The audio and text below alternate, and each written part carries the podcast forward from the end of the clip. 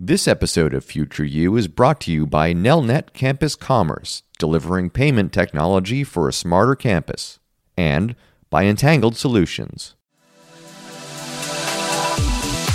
This is Future You with Jeff Selingo and Michael Horn.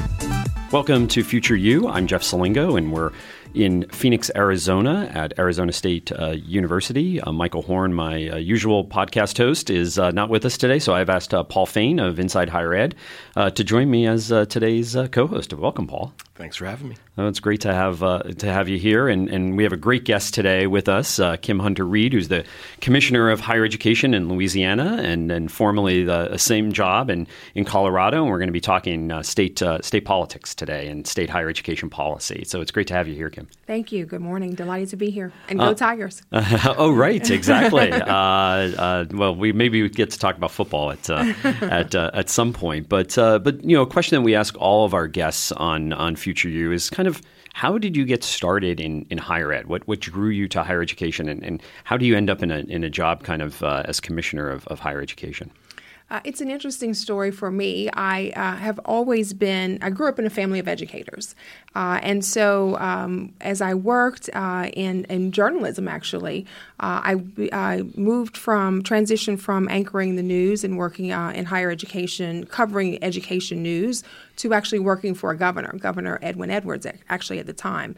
Um, and when the term was over, I went and visited with him and others about what was next. And of my list of of uh, ideas. He said he thought education would be a great place, uh, that there was not a lot of young people, not a lot of diversity, uh, that I could make a difference. And I, of course, had a background of family in K 12, not higher education, but I loved working with students and I loved good policy. And so that's really how I transitioned from working in a governor's office uh, to working on a college campus. Oh. And then from there, just sort of zigzagged, worked for um, President Obama and the Obama administration worked for four governors um, and just have been blessed to do that work and have always been attracted to the education field uh, realizing that it would make such a difference in terms of moving people from poverty to prosperity.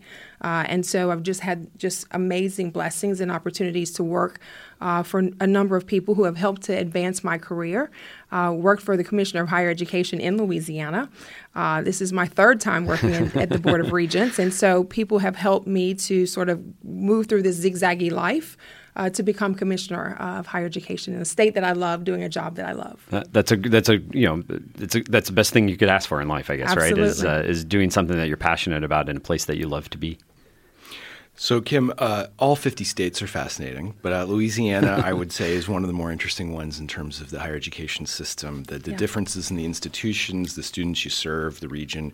Um, and I know uh, in your time there, you've you've developed a new uh, strategy, a new master plan that uh, that uh, has been described as kind of a new vision for the state. Um, after coming out of some tough budget years, and, and still I'm not saying that, money money is not a problem in the state of Louisiana, sure. but can you describe a little bit where you're headed and what the plan uh, to devised?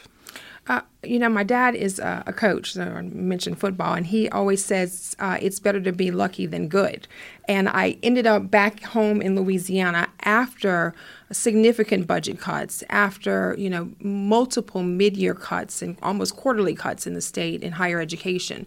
So people had really been in sort of survival mode. So when I arrived, we had two years of stable funding. People were ready to sort of take a deep breath and think about what's the vision for what we want to do. So the timing was right for development of a new strategic plan, or really a vision for how should Louisiana think about prosperity, think about talent development and opportunity. Uh, so, working with the board, we do we did set a new strategic plan in place, a new goal.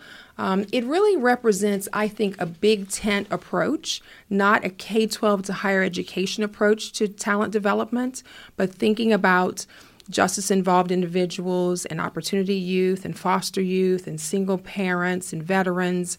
So, how do we think about bringing all talent developers to the table and redefine or more broadly define talent in a state where one in five people are in poverty? and say that we know that skills and competencies matter. This is no longer um, a luxury, it's a necessity in our state. And so, how do we build systems and structures that help everyone get there? So, it's uh, an exciting conversation. We've been moving all around the state, talking to business leaders and faith leaders and community leaders, and of course, educators about this vision. Um, and I love that the governor, the Secretary of Corrections, the Secretary of Economic Development are all talking about this is our plan, right, Kim? This is mm-hmm. our plan. So, not a higher education plan talking about higher ed, but a state plan and a state vision for something better. Do you imagine that will result in, in, in sustained funding or more funding down the road now that there's a, a, bigger tent approach? Does that help on the funding side or does it just help on the kind of the policy side? I think it helps in both. Um, last year we had our first base increase in funding in 10 years. Uh, and so we have momentum at our back. We have a strong plan. We have, I think, good collaboration. Uh, and so I think that will result in broader conversations about policy that matters and hopefully broader conversation about investment and not expenditure. You know, when you have a state like Louisiana that had one of the highest um, disinvestments in higher ed, and then also one of the highest increases in tuition, you're really working against yourself because if people can't afford it, they can't achieve it. So, how do we make sure that education in Louisiana is affordable, is attainable, is equitable? Um, that's the conversation that we are having and look forward to continuing to have. So when you when you look at the goal of, of what you're trying to do here, um, you, you, mentioned uh, hoping to get uh, more students to employment. How how does that big tent approach uh, uh you know work in that in that setup? I mean, do you work with the Department of Corrections to to actually do more to ensure that that folks when they get out of being incarcerated uh, get into higher education, into a job? I mean, can you talk a little more specifically about that employment piece and with the, the broader group of stakeholders? Sure. Uh, so, if you ask someone multiple decades ago why go to school, they'd say to learn something interesting. If you ask someone now, they'll say to get a good job.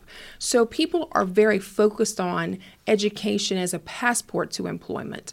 Uh, so, we're thinking about um, you know appropriate competencies and skills we're thinking about credentials we want students to be college and career, career ready in high school because they have a college and career experience in high school we're thinking about work based learning, apprenticeships, internships, and certainly for the justice involved population. I have visited the institutions, I've looked at both their academic programs as well as their career technical programs, their welding programs, and other things of that sort. But as you know, when you're working with a justice involved population, it's not just making sure they have uh, education and training that is um, uh, needed in the workforce, but that you have a set of employers who are willing to hire people, people who are companies that are felony friendly. So we're working on both sides, right? We're trying to make sure that the education and uh, skills are high quality, high demand, but we're also thinking about how do we connect uh, the workforce and how do we visit with companies uh, and industry to make sure that we're identifying their needs and we're helping them to um, connect with talent as well. Uh, Kim, do you think that um, uh, you know the federal government obviously uh, you know the Higher Education Act keeps lagging. Uh, we know that the Pell Grant and the federal investment in higher ed is also lagging. It, it, seems like some states are really stepping it up now around higher education. Do you think that um, higher education, especially in this world where we have lifelong learning uh, and, and post secondary education, is so critical that there's going to be more competition between states, and that really the the policy discussions of the next decade are going to happen more at the state level than at the federal level? Well, I certainly hope we'll have both. You know, ultimately, I think the model that is built counts on a strong and engaged federal partnership as well as state and local and institution partnership. But when you think about a traditional population and how many regions of the state have a decline in high school students, there will be, and we still see, you know, more competition even in Colorado, certainly in Louisiana, other states coming in that you may not have seen in terms of recruitment of college students. But you also see four year institutions that have traditionally focused on traditional students now moving into the adult space. Why? Because it makes sense, because we need people upskilled and reskilled, but also because of the competition around the traditional age students. So I think the policy discussions are going to be around how do we remove barriers for returning adults, right? People who have childcare, transportation, food insecurity, all of those things that in the past we in education said, well, get your life together. We're here to educate you. And today we're thinking about those as barriers to student success. Uh, so I do think the policy conversation is going to be around skills and competencies, but also around what are the barriers and how do we remove barriers. So that means for us in Louisiana, uh, we're thinking about TANF and SNAP and public benefits as a leverage to completion for students. How do you harness every federal and state dollar and think about getting people to where they need to be uh, so that they and their families and our communities will prosper? I want to ask about competition within the state. Uh, Louisiana is one of the 35 states uh, that has a performance funding formula. Um. You obviously have some really deep disparity in the state in Absolutely. terms of resources. Uh, you know, say between uh, that that university in Baton Rouge, and uh, uh, you know the South Louisiana Community College system that has some rural campuses that I know have some very deep achievement gaps and other issues. How do you tackle that? Uh, uh, you know, in in your job, how do you deal with a research campus that's globally known and small rural community college campuses that have such different resource challenges? You know, when you think about the institutions um, as anchor points for communities when it comes to education and training, obviously we have a responsibility to make sure that they're serving uh, the students well uh, and that they have the resources to do so. And as I mentioned, we've been about cutting higher education for some time. Um, and so we need to really make sure that we are positioning with the new legislature that is starting um, up now, that we're really talking about this investment in education and why it makes sense for states to invest. Um, but as you know, we've been we've under resourced everyone, and in a, a funding formula, we've had conversations in the short time that I've been there that here's the challenge in a funding formula when there's no new money. The formula incentivizes institutions to get better. But when you have a fixed amount of money, if you don't get better than the best, you can improve and not receive any resources. So that is a challenge um, as we think about how to evolve the system focused on outcomes and better student uh, support. But I will say this. We, all, we have an under resourced challenge in the institutions. That's a disparity. But we have tremendous equity gaps in Louisiana uh, EdTrust did a report. They, we were the lowest educational attainment state for African American students. Um, we have, as you know, significant poverty in our state. And so, how do we think about education in a way that allows us to recognize these challenges and say that we are the solution or we are a critical part of the solution? We think seeing K 12 as an extension of post secondary is important. We think um, making sure that more people are advocating and seeing the value of education is important. I realized both in Colorado and Louisiana when I convened conversations, particularly with communities of color, I assumed the discussion would be around affordability and, and achievement.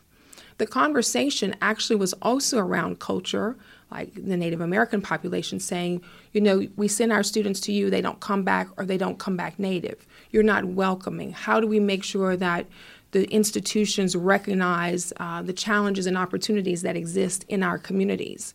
And so I do think there are significant parts in the state and significant parts in the nation where we should make the assumption that everybody wants to go to college, that everybody values education, uh, we have to talk about how the knowledge economy has changed. And that is why we need more skills and competencies. In a state where a high school diploma in the oil patch or in agriculture would get you a really living wage. But that has changed. You know, uh, just briefly, I, I, I know that uh, talking to leaders in the state, uh, in the, in the bad budget years, a really unusual amount of uh, of hostility, even from state leaders mm-hmm. towards higher education. Um, a very tough situation that you, you all came out of. Do you feel like you've turned the corner? Do, do you feel like policymakers and the, and the, and the public in Louisiana understands that higher education is an economic engine, is something that they need to work for the state, or, or do you fear of, of a slippage at some point back to where you were? I think the education around the value of higher education um, is always a work in progress, particularly when you have a change, a turnover in new legislators. We have a tremendous turnover uh, coming in right now of the House and Senate. Um, um, representatives and state senators. So we have, you know, got to ramp it up again and start talking about what it means to be educated. That people who are educated are more likely to pay taxes, less likely to be on public benefits, less likely to be incarcerated. So that's a job that we have to continue to do. But I do think we have moved from where we were, where there was really a government conversation, a policy leader conversation that you needed to starve the beast, starve higher education in order to force it to change itself, to evolve itself. That was a very damaging conversation, and people followed along, and there were significant cuts. So the economy was challenged, but also there was sort of a policy approach that uh, we need to give them less and we need to force them to change. I think we are out of that conversation. But you know, higher ed is not a, a light switch. When you when you disinvest, when you take money out, and you become a state that has high tuition, now I'm saying to students, this is a necessity, not a luxury. And they say, but you price it as a luxury good across the country and perhaps in this state uh, as well. So when you are a student without means and we say to you, you need skills and competencies, then how do we make sure that you're able to afford the skills and competencies pathway that is before you? So I think the conversation has changed, but it is continuously, certainly, a, a continuous work in progress for us. Uh, Kim, one last question. Uh, so, um, you know, you've been talking a lot about how, uh, you know, this big tent approach, and we've been talking about post secondary education more broadly as upskilling, lifelong education are state systems the way they're designed now? You've been in a couple of states.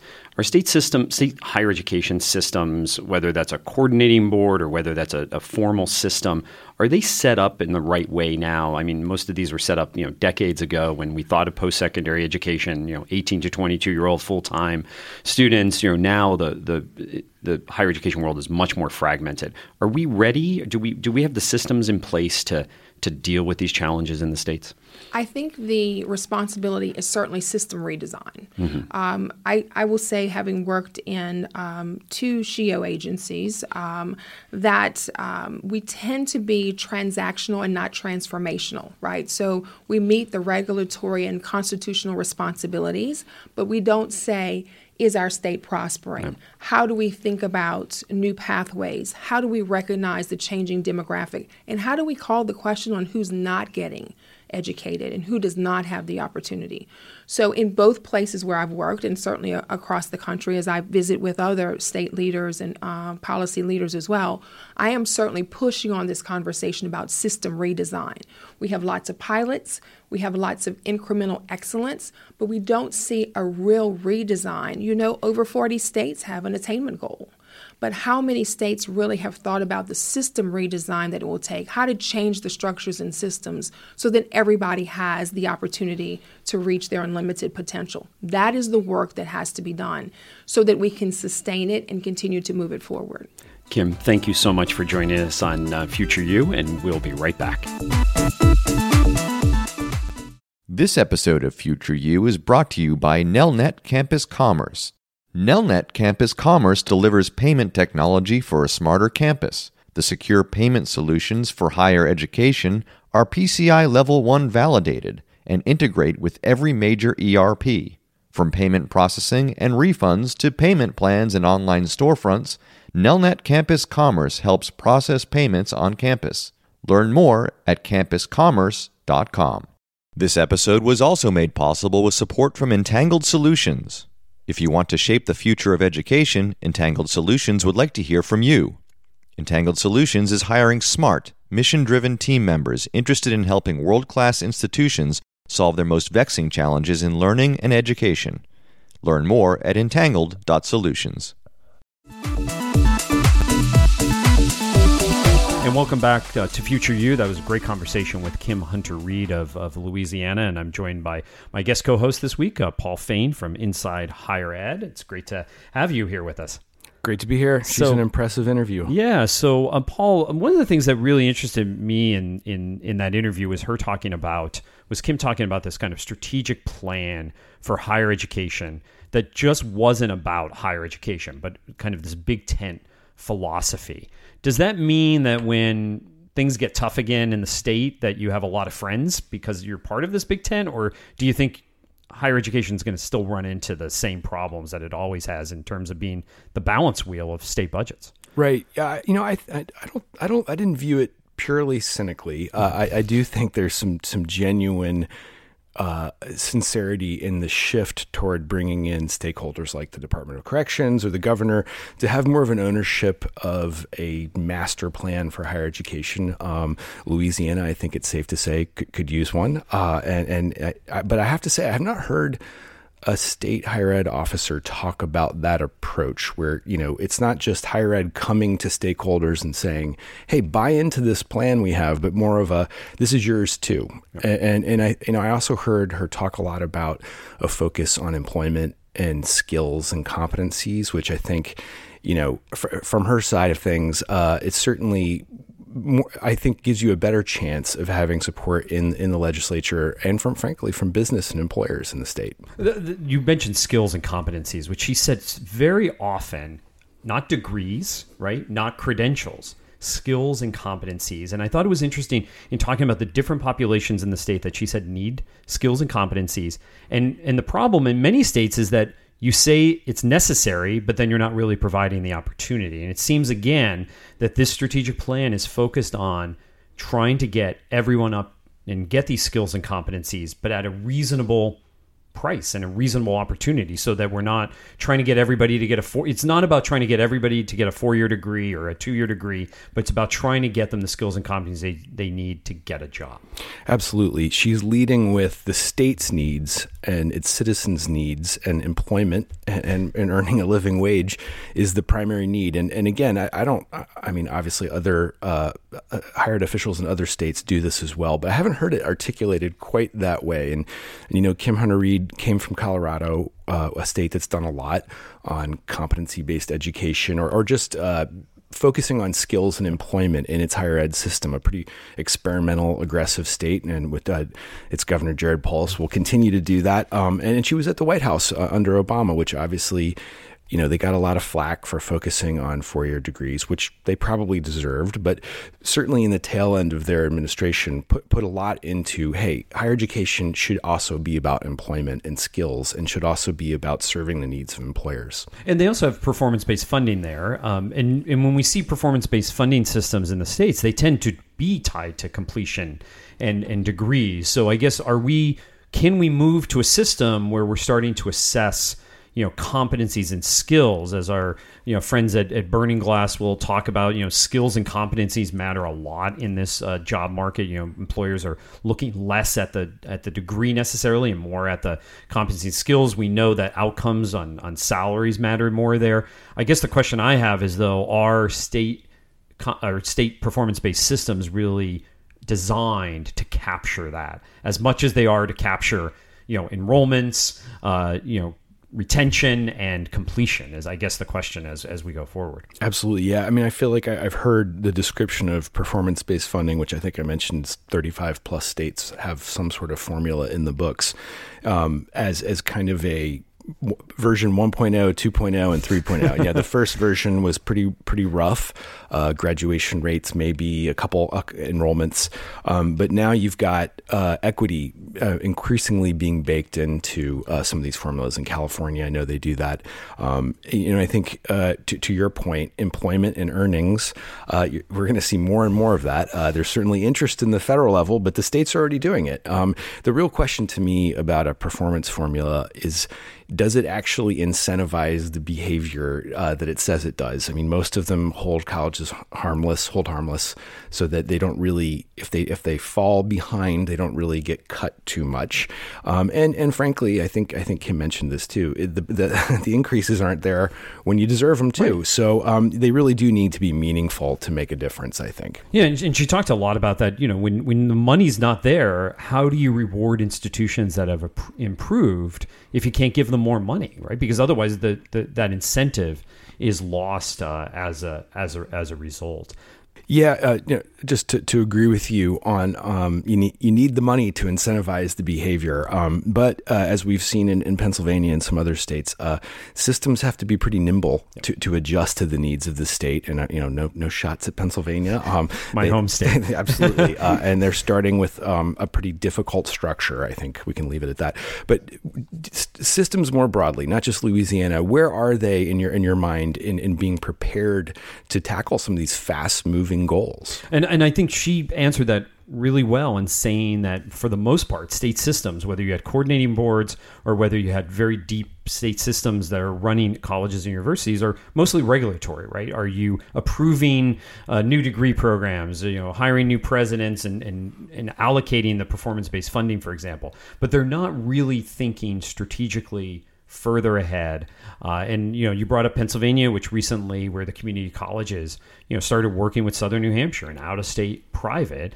Uh, and you know, we know Dan Greenstein very well there, who runs the PASSHE system, the, the state colleges and university systems. A couple of many years ago, when I was still at the Chronicle, and covering Pennsylvania, you know, Penn State expanded all their two-year schools to four-year schools, and the and the State Department of Education didn't love it, but there was not really much they can do about it because again, it's a state that is not heavily regulated, and so when you when you don't have a coordinating board that or any sort of coordination that is thinking about what's next, they end up just falling back into kind of the old way of doing things, and that's mostly around you know approving new degree programs and things like that, and so my thinking is that you need really good leaders like that pushing the state in a new and different way in the in the position that she's in as as commissioner.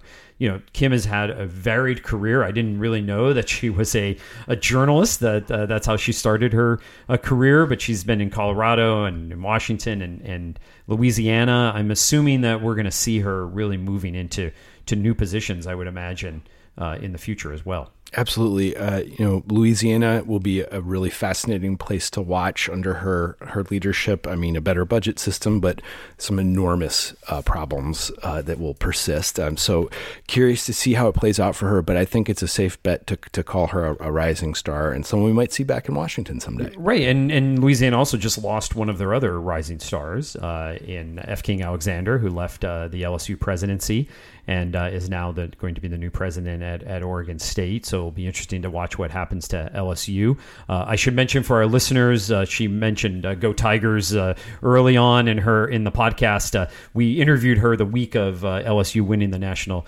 championship. So so she's, she's pretty excited about that about that big win. And and sorry for my my podcast partner here. Uh, was from Ohio, and uh, Ohio State didn't make the national championship this year, but uh, but maybe the Big Ten will make a comeback someday. What do you think, Paul? Ohio State's done all right of late, and and you know this well, Jeff. Uh, when you think about the big spending on athletics, LSU and Ohio State are in that very small class of just printing money yeah. around their athletics. So good for them. Uh, I wish they would print some of that money and help some of their state residents a little bit more when it comes to uh, education. But we'll get back into sports at, on another day on on Future You. But that does it for this uh, episode. Thanks to Kim Hunter Reed for joining us, and thank you very much to Paul Fain, my old colleague at the Chronicle, and now at Inside Higher Ed as an editor there, uh, for joining uh, us uh, today as a guest co-host. And especially thank you for listening. We love hearing from you. So please drop Michael Horn, who's my usual co host, and me a line with ideas, comments, questions, or even complaints. Hey folks, Michael Horn here. Hope you enjoyed the latest episode of Future You. And just a reminder to please subscribe to us on your favorite podcast platform. And if you like the podcast, rate us so that others can find us and uh, find out about the good conversations that we're having here. As always, thanks so much for listening.